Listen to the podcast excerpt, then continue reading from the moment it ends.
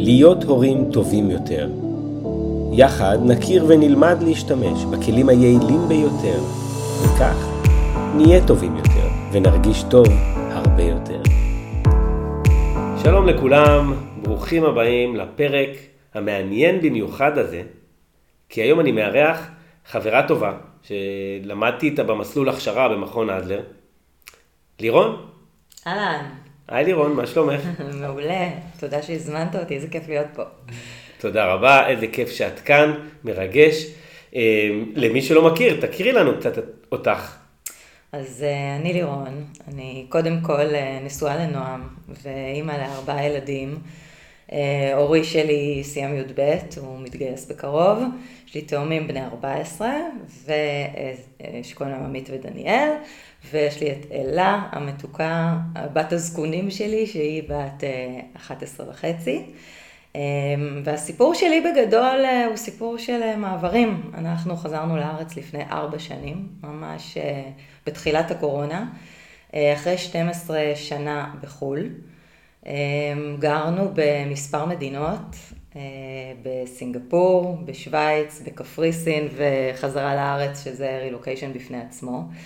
אה, ובגדול אה, אני בשנים האחרונות מקדישה את חיי בלעזור למשפחות ברילוקיישן, משפחות במעברים, או שיוצאים לגור בחו"ל, או שחוזרים לארץ, אה, ומשלבת את כל עולמות האימון האישי, הדרכת הורים, מתבגרים. הקמתי לאחרונה, בשנה האחרונה, את מרכז ווי-לוקיישן יחד עם השותפה המדהימה שלי, עדי ברגמן, ששם אנחנו באמת מלוות משפחות בכל מיני שלבים של המעבר, אם זה לפני המעבר או בזמן המעבר או לקראת החזרה לארץ, להתמודד עם כל אתגרי החיים שעולים אה, תוך כדי המעברים האלה, שהם מטלטלים ומשמעותיים מאוד בחיים שלנו. מרתק, מרתק, ויש לך גם עסק כזה, בינלאומי משהו, נכון? נכון. אה, כשגרנו בסינגפור, כשאני עזבתי את הארץ בעצם אה, סיימתי את בחינות לשכת עורכי הדין, סיימתי את ההתמחות שלי. ועלינו על המטוס, אני ונועם אה, בגיל 27 עם אורי שהיה אז בן שנתיים. וככה אני אמרתי שאני לא הולכת להיות מהישראלים האלה שחיים בחו"ל, ואני נותנת לו, נסענו ל-MBA שלו, נותנת לו שנה אה, ללימודים, ואיכשהו התגלגלנו, החיים כמו החיים, החלטנו להישאר עוד קצת, תמיד זה כזה היה עוד שנתיים. ותוך כדי תנועה, שהייתי בעולמות של התינוקות יותר, אז חיפשתי לעצמי איזשהו משהו משמעותי לעשות, שהוא לא רק אה, ילדים ופיפי קקי, אה, וממש אחרי שהתאומים שלי נולדו, נולד איתם גם עסק למתנות לידה בסינגפור, אה, שיצרתי אותו, כי אלה היו עולמות התוכן שלי אז, זה מה שהכי עניין אותי בעולם. הוא נולד בבית, בחדר שינה, במטרה להיות איזשהו עסק אה, קטן וחמוד אה, של מתנות לידה. התחלתי ממש ממש בקטן, והיום העסק הזה הוא כבר חוגג 12 שנים. וואו, מזל טוב. תודה. אה, יש לי משרד עם צוות בסינגפור, ואנחנו שולחים מארזי מתנות לידה בכל רחבי המזרח, אסיה, ובעיקר בסינגפור. מדהים, מדהים. זה כאילו משהו ש... אה, החזיק אותך, או שהוא היה תוספת להתמודדות? מאיזה בחינה? כאילו שנראה לי קשה להקים עסק, במיוחד עוד שאתה בהתמודדות בחוץ לארץ. נכון. אה, העסק אז באמת נולד אה, משהו כמו שנה וחצי אחרי שעברנו. אני חושבת שהשנה, שנה וחצי הראשונות, אם זה מהניסיון האישי שלי ואם זה מהניסיון של ליווי משפחות, הם, שנ, הם, הם הזמן הממוצע, אני אגיד, להסתגלות. אה, אחרי שככה באמת הסתגלנו, התפנה לי הזמן, המחשבה והפניות נקרא לזה, לחשוב גם קצת על עצמי, כי הדאגה הראשונית שלנו, קודם כל לדאוג לילדים שלנו, לגוזלים שלנו, שלהם יהיה טוב, ושהם יסתגלו ולארגן להם ככה את החיים שלהם סביב המעבר. והרבה פעמים אה, אימהות נוטות, זאת אומרת, אני מדברת על הבן זוג המתלווה, זה יכול להיות גם אבות, כן? אבל אני הייתי במקרה הזה הבת זוג המתלווה, אה, לדאוג קודם לכולם, ואז מגיע השלב הזה של what about me, כאילו עכשיו תורי, מה אני עושה? ו, ומשם זה נולד, מהצורך הזה להרגיש משמעותית גם לצד האימהות. מהמם, מהמם, מהמם. אמ, אז את עובדת היום עם משפחות שהן לקראת רילוקיישן, או שהן נמצאים ברילוקיישן? כן, אז אה, באמת, אה, זה, הקהלים שלי הם מתחלקים לשלושה. הראשונים זה באמת משפחות שהן לפני רילוקיישן, בשלב המחשבה של איך להפוך את החלום הזה למציאות, והיום במיוחד בשנה האחרונה אני יכולה לשתף שיש המון משפחות שלא עושות את הרילוקיישן המסורתי שנשלחים מחברה, אנחנו עובדות גם עם חברות כמובן ומלוות שליחים, אבל היום יש הרבה משפחות שמחליטות שהן לא רוצות או לא יכולות או לא מעוניינות לגור פה יותר, והם חושבים לאן, והשלב הזה הוא שלב מאוד מאוד מציף. אה, שכביכול כל העולם פרוס לרגליך, אז לאן אני, איפה אני תוקע את היתד אה, על הגלובוס, ולאן אני, לאן הכי נכון לי, למשפחה שלי לעבור. וזה שלב שאנחנו ככה חושבים ביחד ומדייקים את הקריטריונים שחשובים למשפחה הספציפית הזאת, אה, לילדים שלה, לגילאים, לעיסוקים, לחוזקות של כל אחד מבני המשפחה. באמת אנחנו עובדים, עוברים על כל הקריטריונים ומתחילים אה, לעשות שיעורי בית ולהבין איך עושים את זה, איך עוברים למדינה, אם יש דרכונים זרים, אין דרכונים זרים. זה שלב של כמה פגישות שאנחנו אה, עוברים ביחד, ויש את השלב של משפחות שכבר נמצאות שם, בדרך כלל זה כמה חודשים אחרי המעבר, כשנגמר אה, שלב ההנימון, יש אה, מודל מעברים של אה, דוקטור אה, ויליאם ברידג'ס, שהוא מדבר על שלב ההנימון בהתחלה, שאתה ככה נוחת והכל כזה חדש, ואתה מסתובב במקום החדש, ואתה כמו איזה תייר עם עיניים רק על החיובי שבמקום. אה, ואחר כך מגיע שלב של, של קושי ושל נסיגה, ושם בדרך כלל הם פוגשים אותנו. אם זה אתגרים מול הילדים שעולים. כי גם הילדים פתאום נופל להם האסימון, שזה לא רק חופשה משפחתית ארוכה, אלא we are here to stay, אה, ואז מתחילים לצוף אתגרים, בטח ובטח כשמדובר במתבגרים. אה, בגיל הרך אנחנו נראה את זה בכל מיני רגרסיות כאלה ואחרות. אה, ובין אם זה הבן זוג המתלווה או הבת זוג המתלווה, שמגיעה למקום הזה בדיוק כמו שאני סיפרתי קודם, של איפה אני, מה איתי. בדרך כלל זו טלטלה מאוד מאוד גדולה, כי אתה עובר מחיים מאוד מאוד מלאים בארץ, של עבודה במשרה מלאה, של משפחה, של חברים, של חיי חברה, ובבת אחת ניתקים כל חוטי השייכות שלך, ואתה צריך באיזשהו מקום אה, להמציא את עצמך מחדש, וזה לא רק בפלח אחד בחיים, זה בכל אספקט בחיים שלך. וזה מאוד מאוד קשה, וזה מאוד מאוד בודד. חוויית הזרות והחוסר שייכות היא מאוד מאוד בולטת פה בתוך, אה, בתוך מעבר כמו רילוקיישן. אני חושב על עצמי שאם עכשיו הייתי צריך לעבור רילוקיישן, אז קודם כל הייתי נבהל, שהייתי אומר, רגע, מה זאת אומרת, לאן, מה, אין כמו הבית, אני רגיל, נוח לי, טוב לי. ואם הייתי צריך באמת לתכנן את זה לפרטים, הייתי שמח לקבל עזרה, ומהניסיון שלך בא לי לשאול אותך, מה הדבר שהכי הכי הכי קשה לדעתך ב, בכל התהליך הזה, מרגע ההחלטה? מה הדבר הכי קשה לזוג הורים שמתכננים את זה באמת, הם רוצים, ועכשיו צריכים להוציא לפועל? אז תראה, זה נורא תלוי באנשים, כי השלב ההתחלתי הוא שלב של המון המון פרוצדורות. אני אחלק את זה לשניים, פרוצדורות זה אחד, ותיווך המעבר לילדים. אז בכל אחד מהם מופיעים אתגרים אחרים, כי התנגדויות של ילדים שיושבות על מצע של אה, רגשות אשם הוריים, של מה אנחנו עושים להם, איך אני מנתקת אותם מסבא וסבתא ומהמשפחה, זה משהו שאם אתה נשאר איתו, זה יכול מאוד מאוד להשפיע על החוויה אחר כך. ולכן המקום הזה של הביטחון ההורי במעבר, של לעשות את זה בצורה נכונה, כל נושא התיווך המעבר, כי בסוף אנחנו סוכני התיווך של המעבר לילדים שלנו, והרבה פעמים איך שהמעבר הזה יתווך על ידינו, יש לו מוטת השפעה מאוד מאוד גדולה על איך שהם יחוו את זה בפועל. אז אני אתן דוגמה, נגיד, יש הורים ש, שבאים ואומרים, וואו, הולך להיות לנו מדהים, ומציירים את כל החוויה הזאת כמין פנטזיה של דיסנילד, ונהיה כל המשפחה, ויהיו לך מלא חברים. ואז הילד מגיע, ובעצם קצת מתנפץ לו החלום. ברגע שאנחנו מוכרים להם פנטזיה לפני, הם לא יודעים ולא נערכים אה, להתמודד עם האתגרים שיעלו, כי הם יעלו בסופו של דבר. אז באמת, אני חושבת שהמקום הזה של לתווך את החוויה הזאת כאיזושהי חוויה כוללת ועגולה של גם וגם, יש לנו הרבה מקום של אה, שיתוף מה עובר עלינו. זאת אומרת, אני גם שמחה ואני גם מפחדת. אני גם מתרגשת ואני גם עצובה להיפרד מהחברות שלי. יש לנו פה מקום אה, מאוד מאוד מאוד קריטי בלפני. אם זה האחרי, לגבי האתגר הכי גדול ששאלת אותי, אז אני חושבת שזה להבין שגם לי יש פה מקום. זאת אומרת, אנחנו, הילדים, הילדים, נכון, הם הכי חשובים בעולם ללא ספק.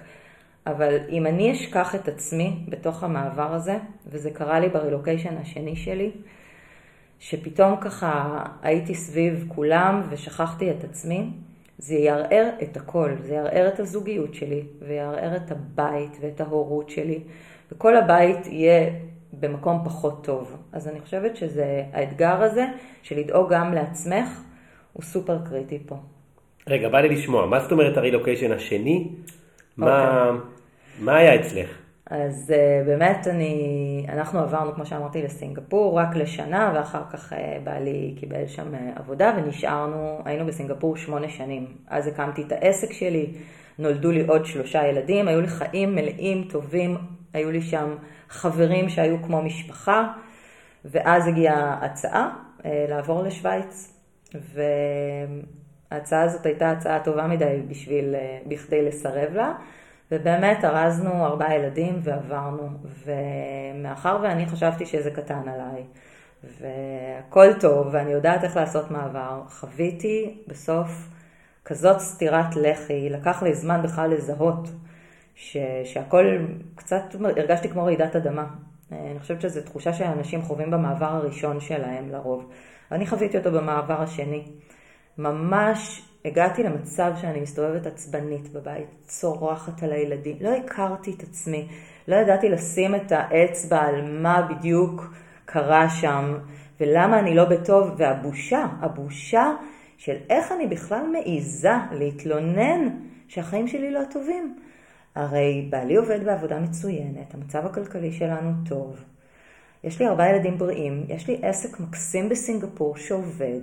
יש לי משפחה, גרתי ליד אח שלי ואשתו המהממים והילדים שלהם, מה רע לך בחיים? כאילו, רק להודות בפני עצמי, ואז להגיד את זה שרע לי, אה, זה היה משבר מאוד מאוד גדול. ההבדל הגדול היה שהיה עוד ילדים? לא, לא. אני חושבת שהטלטלה הגדולה הייתה שוב להתחיל מההתחלה, וכמובן להוסיף לזה את הגילאים של הילדים, שזה הגיל הרך, שזה סופר מאתגר. היה לי עשר ושש, שש ושלוש. זה היה שנים מאוד מאוד לא פשוטות, ומעבר הוא, הוא מטלטל mm-hmm, mm-hmm. מאוד. אז הכל ביחד כזה התכנס אה, לכדי משבר מאוד מאוד גדול. אה, אבל ממשברים צומחים, ומהמשבר הזה הגעתי לעסוק במה שאני עוסקת היום. ומהמשבר הזה פיתחתי חוסן מאוד מאוד גדול. אה, והיום באמת אה, זה מה שאני עושה, אני עוזרת לאחרים לעבור את המשבר הזה, כי לרוב הוא יגיע בצורה כזו או אחרת, בהצגה כזו או אחרת, אבל הוא יגיע. אני חושב שזו נישה כל כך מדהימה וחשובה, בגלל אותה תחושת בדידות שאני מזדהה איתה לא מניסיון, מתוך שיש כל כך הרבה קשיים בהורות, אז עוד לעבור אותם במקום אחר, ממש מרגיש בודד, ואני חושב שהעשייה שלך היא מקסימה ומדהימה, שלכן. תודה. אני חוזר אבל לרילוקיישן השני, אם הייתי לוקח אותך אחורה ומריץ את הזמן אחורה, אתם בסינגפור מתכננים לעבור לשוויץ, כי כבר קיבלתם את ההחלטה, מה היית עושה שונה? אז אני חושבת שהדבר הראשון שהייתי עושה זה מתווכת את המעבר יותר טוב לילדים שלי. כי אנחנו חשבנו שלהסתיר מהם עד הרגע הכמעט אחרון יהיה הדבר הנכון לעשות, כדי לא לערער את עולמם. בדיעבד, תוך כדי אה, לימודי הדרכת הורים שלי הבנתי שזאת הייתה אולי הטעות הכי גדולה. כי זה גרם להרבה התקפי זעם אחר כך, אה, להסתגלות קצת יותר קשה. ובאמת, אני מקבלת היום הרבה חברות שלי שאומרות, טוב, יאללה, עברנו, כולנו עברנו, לא עשינו תיווך, יצא בסדר.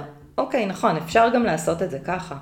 אבל אני חושבת שהרבה מההתנהגויות הקשות שעלו בבית היו נחסכות אחר, אם הייתי ככה מיטיבה להכין את התא המשפחתי בכלל אה, לקראת השינוי הזה. נשמע מעניין מאוד, חשוב, ואני חושב שתמיד הכנות יכולות לעזור לנו להתמודד, במיוחד עם כאלה מעברים, ואני לא יודע, אנשים שאומרים שהכל טוב, אה, אולי הם אומרים שהכל טוב, אני לא יודע. כי בסופו של דבר יש אתגרים.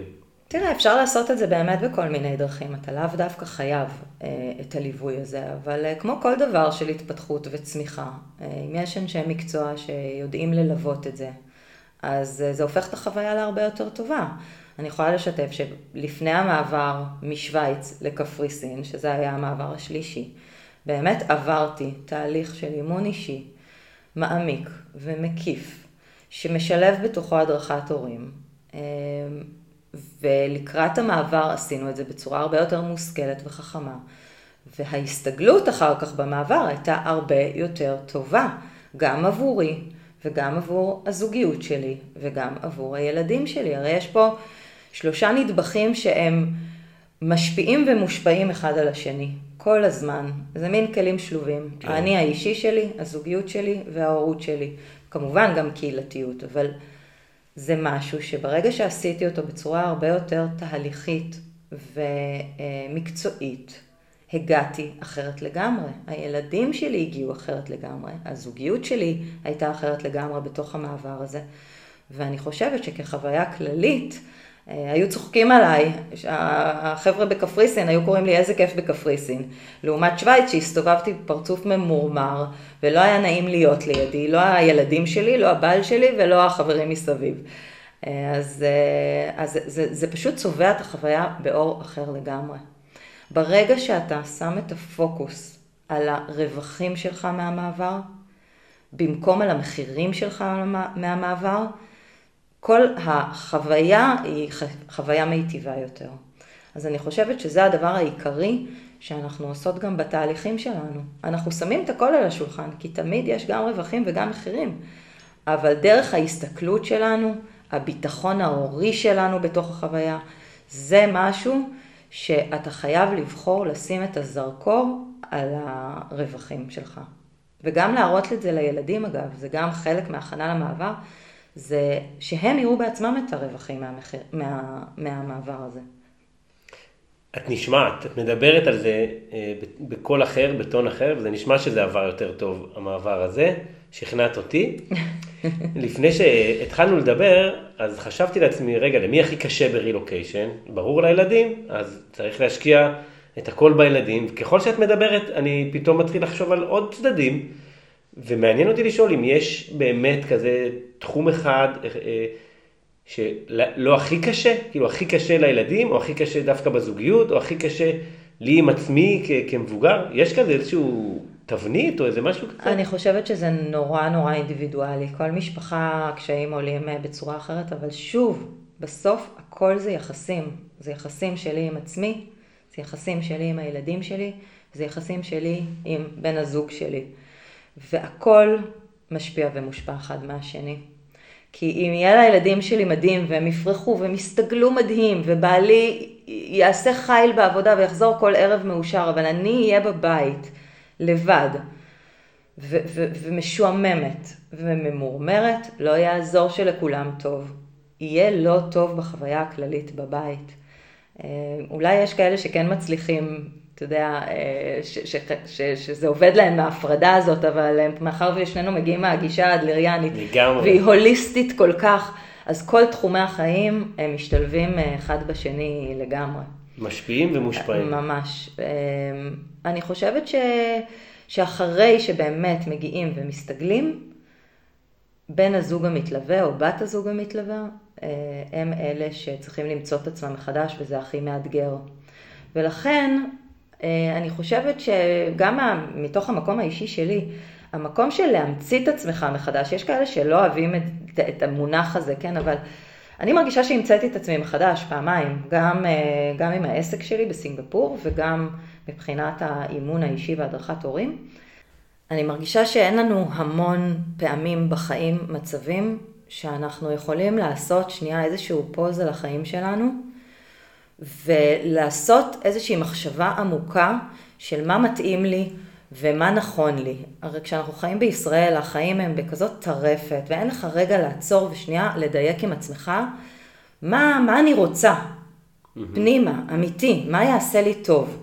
כי מה שעשה לי טוב בגיל 20 לאו דווקא זה מה שיעשה לי טוב בגיל 30 ולאו דווקא בגיל 40. כל פעם עולמות התוכן שלנו משתנים.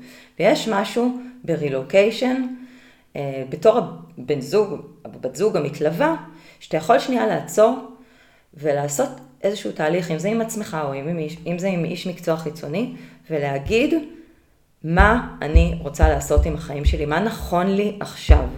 ואז מפה לצאת לאיזשהו מסלול חדש. עכשיו יכול להיות שאתה תצטרך לצאת ללימודים, ויכול להיות שאתה תרצה להקים עסק, ויכול להיות שאתה תרצה בכלל להשתלב בחברה בינלאומית ולעשות אה, איזשהו תפקיד. זה לא משנה מה. זה תלוי בחוזקות שלך, זה תלוי ביכולות שלך, זה תלוי בניסיון שלך, ולפעמים אתה רוצה להתחיל גם ממקום שבכלל לא היית בו בעבר, אז בעיניי זו מתנה, זו המתנה, אחת הגדולות של הרילוקיישן, שאתה יכול שנייה לעצור ולחשוב.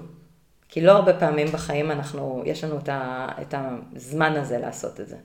לגמרי, בתור מי שעשה שינוי קריירה משמעותי, אמ, לקח לי הרבה מאוד זמן להבין שאני צריך לעשות שינוי, וזה קרה סביב הקורונה, שבאמת אילצה אותי לעצור רגע ולחשוב מחדש מה קורה, וזה באמת נשמע ממש יתרון, שאתה יכול, כי בטירוף של הארץ, איפה, מי עוצר, באמת, אין זמן, אתה ממשיך את מה שאתה עושה תמיד. נקודה מדהימה, נכון. ממש יפה. הקורונה באמת אה, גרמה להרבה מאוד אנשים אה, לעשות איזשהו שאפל ומחשבה מחודשת על החיים שלהם, והרבה פעמים אגב אני, אני מקבילה את הזמן, תקופת הקורונה לרילוקיישן, זאת אומרת, אה, זה זמן עצירה, זה זמן משפחתי שאתה מתכנס, היינו רק אנחנו. פתאום לדבר בזום עם סבא וסבתא, אנחנו היינו מורגלים לזה, זאת אומרת, זה משהו ש... שהיה מבחינתנו טבעי, ושאין לנו עזרה, ושאין לנו את אה, סבים, סבתות, אה, בני דודים מסביב, ובאמת זה איזשהו זמן של התכנסות משפחתית, ואפילו של כל אחד עם עצמו, למחשבות על, על, על החיים שלנו. ממש נשמע לי כאילו שהמילה היא לא רק רילוקיישן, אני לא משנה רק את המיקום, זה כמו איזה רבולושן, זה משהו שהכל משתנה, נכון, עוברים מדינה, אבל אני משתנה ואני מנצל את זה להשת... נכון. להשתנות, זה יכול להיות באמת, אה, לא נכון. חשבתי על זה ככה, נכון. יפה. אה, אתה גם יכול אה, לקבל הרבה החלטות של דברים שאתה רוצה לשנות בעצמך, ואתה מתחיל איזשהו דף חדש עם אנשים שלא מכירים אותך. וזה, שוב, זה עבודה פנימית, כמובן, בן אדם לא משתנה ביום אחד, אבל אתה יכול לעשות כל מיני צעדים, אמ, כי הרבה פעמים אתה צריך לצאת מעצמך, פתאום אתה צריך אה, לייצר אה, חוטי שייכות חברתיים, לייצר לעצמך קהילה, את האנשים שלך מסביב. אנשים לא מורגלים לזה, אנשים רגילים שיש להם פה את החברים שלהם מהתיכון, מהצבא, מהעבודה. פתאום זה להתחיל מההתחלה. וזה משהו שאתה לפעמים צריך לעבוד על כל מיני אספקטים של עצמך, אם זה ביישנות, ואם זה ליזום, ואם זה להזמין. אמ, כי דיברנו על שייכות, שייכות זה לא משהו שמקבלים. אתה לא נוחת במקום וכל ה, הקהילה פותחת את, אה, את דלתם ואת ביתם וקוראת לך. שייכות זה משהו שעושים, ואתה צריך לעבוד בזה. זה משהו שגם חשוב לקחת בחשבון לפני שיוצאים אה, למעבר מדינה. כי בארץ אנחנו מתגלגלים לזה. בדיוק. בארץ אנחנו נולדים, בגן, בבית ספר, נהיה לך את החברים שלך גם אם אתה לא רוצה. נכון. וכשאתה מגיע לחו"ל אתה צריך לעסוק בזה. נכון. ממש לחשוב איך אתה מטפח את זה. אז אם אנחנו מדברים על ילדים, אני חושבת שאחד היתרונות של אה, בתי ספר בינלאומיים, זה שפעם בשנה, שנתיים, מערבבים להם את כל הכיתות. ואנשים בארץ שומעים את זה ופותחים עיניים כמו שאתה פותח עיניים. אתם לא רואים את העיניים הפתוחות שלי. מה זאת אומרת? להפריד את הילד מהחברים שלו. בארץ אנחנו כל כך מורגלים למעבר אחד או שניים מהיסודי לחטיבה. ודיר באלק שהם לא יעברו עם החברים. ועם החברים, ואוי ואבוי. יש משהו נורא נורא נכון מבחינת הכלים לחיים שאתה מקבל. היכולת להסתגלות, היכולת להתחברות עם ילדים חדשים. יש בזה המון המון מתנות. הילדים שלי מורגלים למעברים, אם זה בין מדינות, וגם, וגם בתוך המדינה, באמת כמו, ש, כמו שסיפרתי, שהם כל שנתיים ערבבו להם את הכיתות, הם יודעים לעשות חברים, זה skill מטורף לחיים, skill של הסתגלות וגמישות מחשבתית, ולדעת איך להתחבר מההתחלה עם אנשים חדשים, זה מתנה נורא גדולה שהרילוקיישן נותן לך. כמה זה יעזור שלך. בכניסה לצבא, אה? שזה קורה... בהכל, בכניסה, אנחנו לא מבינים בכלל נכון. כמה מעברים יש לנו בחיים, אם זה חוג חדש, או מהגן לבית ספר, או מהבית ספר לצבא, ו- ולהחליף מקום עבודה. היום כבר לא נשארים במקום עבודה 30 שנה, אלא כל כמה שנים אה, יש לנו קוצים בתחת ואנחנו מחליפים. אז באמת, זה משהו שהוא, אני חושבת שהוא מאוד מאוד משמעותי במתנות שאתה נותן לילדים שלך. כי כששואלים אותי הרבה פעמים מה המתנות, איזה כיף, יהיה להם אנגלית, יהיה להם ילדים מכל העולם, זה לא רק זה. זה בדיוק ה- היכולות האלה לחיים שהילדים שלנו מקבלים שם. יש בזה גם דברים שליליים, כמובן. אה, יש איזה, זה, תיאוריה שלמה על ילדי ה-TCK, זה third culture kids, שיש להם מאפיינים בפני עצמם, ויש גם דברים שפחות טובים מגיע, ש, שמגיעים בתוך הסיפור הזה, אבל היכולת לחוות מעברים והסתגלות בצורה, אה, הם מתאמנים בזה פשוט, כמו כל דבר בחיים שאנחנו מתאמנים על זה. אז זה בעיניי אחת המתנות הכי גדולות שהילדים שלי קיבלו במעברים. אז מדינות שעושות כזה רישאפל לכיתות, זה ממש עוזר לילדים ברילוקיישן. מעניין אותי אם, אם המדינות שעוברים אליהם, הם גם עוזרים להורים איכשהו, כמו, לא יודע, סל קליטה או איזה לא. הדרכת הורים מלווה לחדשים? לא, ממש לא, אין, אה, לפחות במדינות שאני מכירה, אין אה, משהו כזה, לא מטעם בית הספר, זאת אומרת, בתי הספר הבינלאומיים הם מאוד ערוכים לקבל ילדים שלא דוברים את השפה, או שהם חדשים, זה כן, בזה הם עושים עבודה מצוינת, אבל מבחינת ההורים, לא, זה לגמרי עלינו. וזאת אחת הסיבות שהקמנו את המרכז שלנו. כי המרכז שלנו אה, בעצם, הוא משלב בתוכו את כל האספקטים, גם של הדרכת הורים, גם של הזוגיות וגם של האישי. זה לא משהו שאתה תקבל בשום מקום אחר. זה נשמע שזה נדרש, ש... ש... אלא אם אתה עובר לקהילה, שזה מקום שכולם ישראלים שעברו כמוך, ממש צריך את העזרה הזאת. אבל זה גם לא תמיד לוקח, כי לא תמיד אתה מוצא את האנשים שלך, זה לוקח זמן למצוא את האנשים שמתאימים לך, ואתה לפעמים צריך לעבור כמה גלגולים, וקצת להיפגע, וקצת אה, לחטוף גוויות אה, בדרך, עד שאתה מגיע למקום הנכון עבורך ועבור המשפחה שלך. כמה זמן זה אמור לקחת? אם הייתי אומר לך שאני כבר שמונה חודשים ברילוקיישן ועדיין, אה, לא יודע, יש לי קשיים, אז היית אומרת לי, אתה עוד בהסתגלות, או שזה כבר היה אמור להיות? זה לגמרי הסתגלות בעיניי. לפעמים אה, מגיעות אלינו נשים שהן אומרות, אנחנו כבר שלושה חודשים פה ואנחנו עוד לא מרגישות בבית, וזה וואו. אז מהניסיון שלי זה לוקח משהו כמו שנה, שנה וחצי, בשביל אה, להרגיש ככה בבית. אבל זה, זה, צריך לעשות שם עבודה, באמת, זה לא בא לבד. מעניין אותי מה התפקיד של המשפחה והחברים כשחבר עוזב לרילוקיישן, חבר שלי נגיד שעובר, מתכנן לעבור לרילוקיישן, במה אנחנו כחברים או המשפחה, במה היא יכולה לעזור? כי הרי מתרחקים, עוזבים, זהו, אין לי השפעה יותר, לא? נכון. אולי להיות זמין לזומים, אבל במה אני כן יכול לעזור? אמ, אז אני באמת חושבת שקודם כל העזרה הכי גדולה היא לא להכביד, כי הרבה משפחות אה, נוטות לעשות פרצופים, אה, הורים שמזדקנים ומתבגרים ונשארים פה לבד, נוטים לעשות רגשי סביב המקום הזה, איך אתם עוזבים אותנו, איך אתם לוקחים לנו את הנכדים. צריך להבין שבסוף אנחנו עושים את מה שטוב למשפחה שלנו, ואם מספיק ברור לנו ה-reason why, אם אני לא מאמינה, ושוב, זה לא משהו שאני אומרת, אבל יש כאלה שאומרים, אני לא מאמינה שלילדים שלי יהיה טוב בעתיד פה במדינה, ואני רוצה לתת להם אפשרות לחיות במקום אחר. או, אני חושב שמבחינה כלכלית יהיה נכון לנו כמשפחה להיות במקום אחר. כל אחד וה-reason why שלו. אם לי מספיק ברור, ואני בטוח בעצמי, אז ככה זה צריך להיות מתווך גם למשפחה ולחברים. ואני חושבת שמהצד השני העיקרון הוא לא להכביד ולא לעשות רגשי. וזה בסדר להגיד, זה נורא מבאס, או אני נורא עצובה שאתה עוזב, אבל לא לעשות את רגשות האשם שגם ככה הם נמצאים שם, לא להכביד איתם. ומשהו שאולי אני אקח לעצמי, כי גם יש לי חברים שמגיעים לארץ מרילוקיישן, מגיע חבר לביקור, שזה כאילו וואו איזה כיף, עכשיו נהיה כל יום ביחד,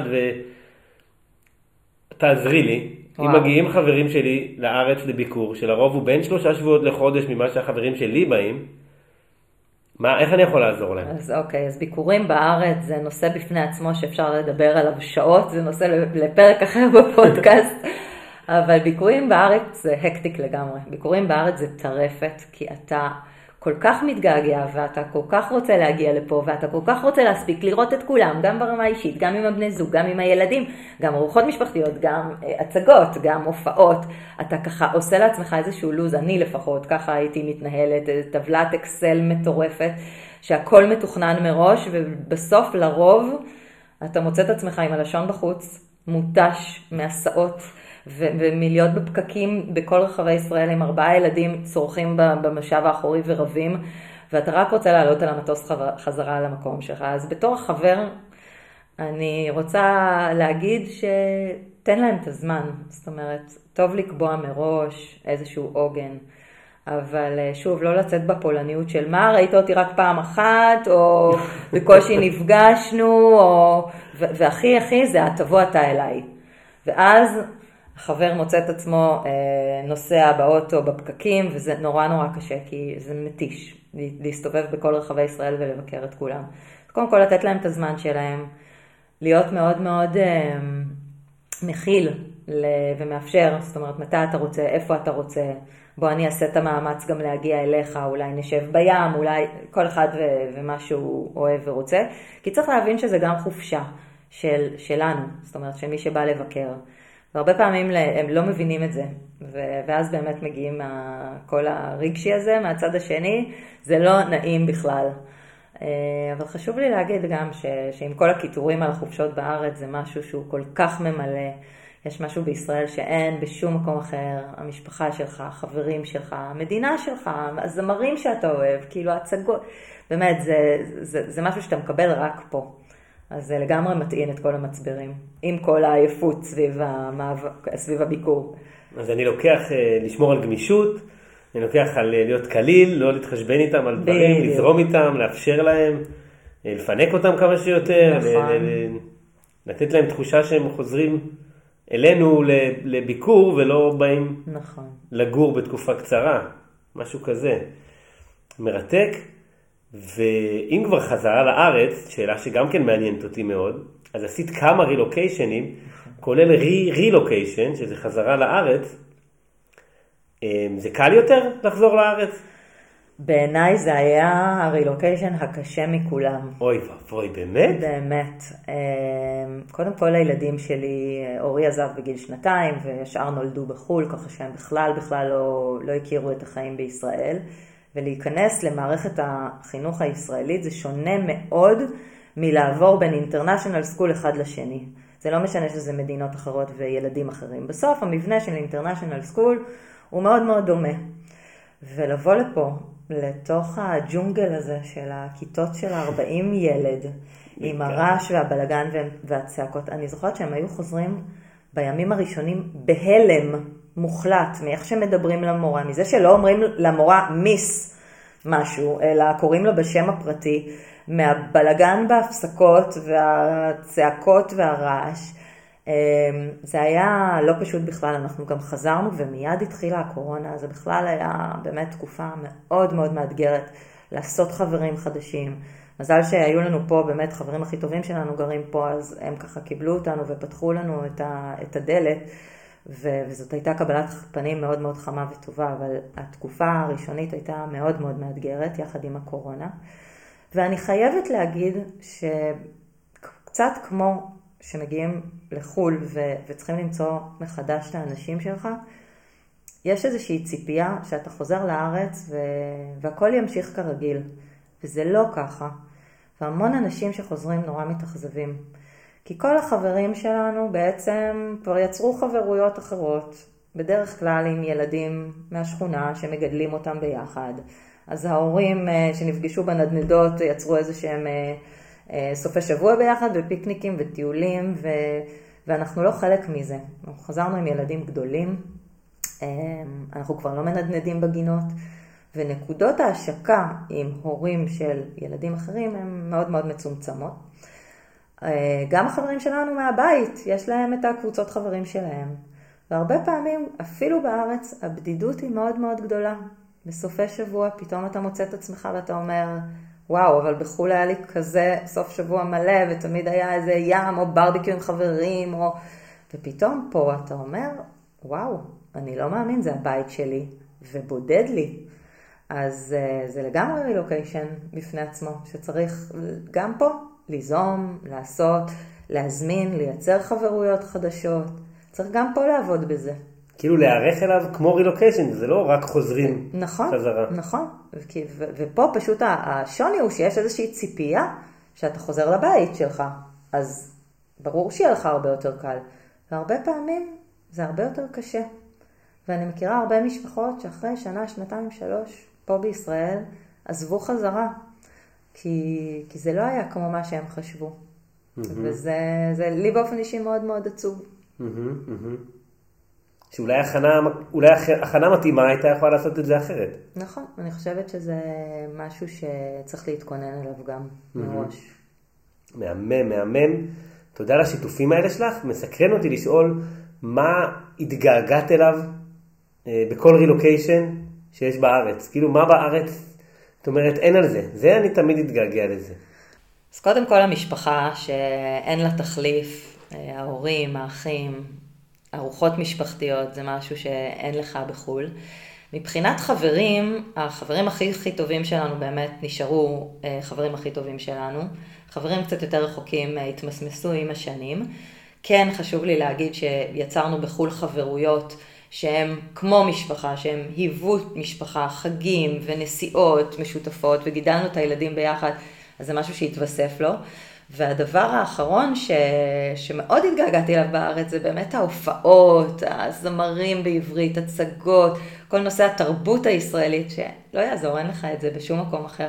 בסוף השירים אה, של עידן רייכל ושל שלמה ארצי ושל עברי לידר נכנסים לך ללב, וזה המצע של הנשמה שלך. אז לזה ככה מאוד חיכיתי כל קיץ מחדש שבאנו לפה. מהמם, מהמם. ובצד שני, מה... מה את מתגעגעת עליו בחו"ל? אז אני מתגעגעת מאוד לחברויות המאוד עמוקות שיצרנו שם, שגידלנו את הילדים שלנו ביחד, שהם, חברות שלי באמת היו כמו משפחה שלי. הם גם היו רילוקיישניות? כן, כן, כן. לקח זמן באמת אה, לייצר את החברויות האלה, זה לא מהיום הראשון.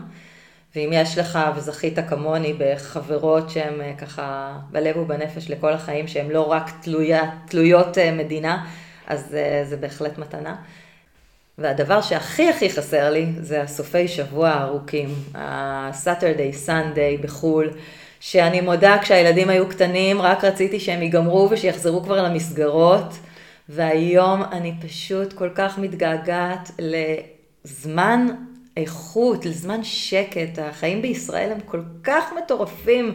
הימים טסים והשבועות עוברים כל כך מהר ואתה כל כך עסוק כל הזמן, ואז יש לך בסך הכל כזה חצי שישי ושבת, וזה נגמר. זה, זה היה ממש ממש כיף. ממש. גם וואו, הילדים שלי וואו. הכי מקטרים על זה אגב, שאין להם אה, מספיק זמן בסוף שבוע. אולי זה באמת מה שהופך את שאר העולם לטיפה יותר שפוי, ושאנחנו בטירוף הזה, כי, כי אין את הפאוזה הגיוני. הזאת, לא עוצרים. לא עוצרים, לא עוצרים פה לרגע. לפעמים גם עובדים בשבת ועושים כרגיל, נכון. אז זה ממש ממשיך... אה, נשמע מרתק, מרתק, מרתק. לירון, אנחנו לקראת uh, סיום. כל כך נהניתי מהשיתופים, ותודה שהכנסת אותנו לעולמך. בא לי לשאול אותך אם יש לך איזה טיפ, או איזה סיכום, או איזה פאנץ', או איזה שורת תכלס שהיית יכולה לתת להורים שנמצאים uh, ברילוקיישן, או חושבים על רילוקיישן, או שהאחים והאחיות שלהם ברילוקיישן. שיכולים לקחת ממך ואולי לאמץ ואולי לעשות לעצמם משהו יותר נוח. אז אני אגיד דווקא משהו שלא קשור להורות. אני אחזור למה שאמרתי קודם, אל תשכחי את עצמך בתוך הסיפור הזה. אה, כולם חשובים, אבל אה, גם את. ואם את לא תהיי בטוב, אז כל הבית לא יהיה בטוב. ולעשות הכנה אישית של הבנה מה אני רוצה גם בתוך הסיפור הזה, לא רק שכולם ירוויחו, אלא שגם את תרוויחי מהסיפור הזה. שלא תבלי את השנים האלה במצב טיסה, אלא שתעשי משהו משמעותי. זה ככה באמת הטיפ הכי גדול שאני יכולה לתת למשפחה או לאימא שיוצאת לרילוקיישן בעקבות בן זוגה. לא לוותר על עצמך ולא לבזבז את השנים המאוד מאוד משמעותיות האלה. נשמע כל כך חשוב, תודה תודה. לירון, היה לי לעונג לשוחח איתך. גם לי, תודה רבה רבה שהזמנת אותי, היה כיף. גם לי, הזמן טס. תודה לכם שהקשבתם, ואנחנו ניפגש בפרק הבא. להיות הורים טובים יותר. יחד נכיר ונלמד להשתמש בכלים היעילים ביותר, וכך נהיה טובים יותר ונרגיש טוב הרבה יותר.